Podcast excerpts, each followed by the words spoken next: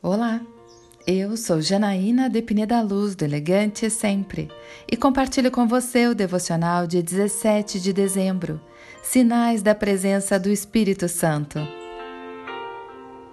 As obras da carne são manifestas: imoralidade sexual, impureza e libertinagem, idolatria e feitiçaria, ódio, discórdia, ciúmes, ira, egoísmo, disenções, facções e inveja, embriaguez, orgias e coisas semelhantes. Eu os advirto, como antes já os adverti, que os que praticam essas coisas não herdarão o reino de Deus. Mas o fruto do Espírito é amor, alegria, paz, paciência, amabilidade, bondade, fidelidade, mansidão e domínio próprio. Contra essas coisas não há lei.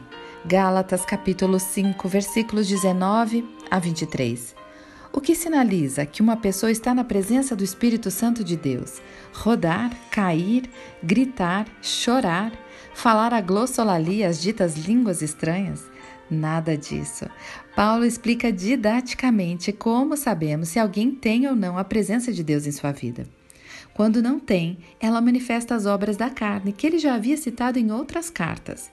Pecados relacionados à imoralidade, como prostituição, impureza, orgias e lascívia.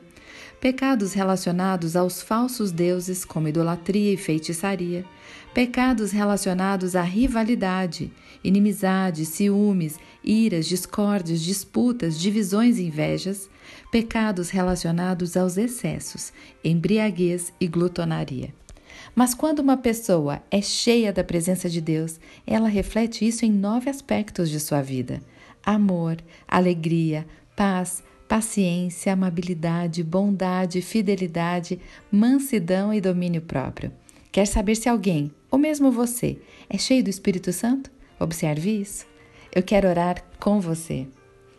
Meu Senhor e meu Pai, obrigada porque me enches do teu espírito e eu posso dar fruto do teu espírito em mim. É isso que eu lhe agradeço e peço em nome de Jesus. E eu convido você, siga comigo no site elegantesempre.com.br e em todas as redes sociais. Um dia maravilhoso para você.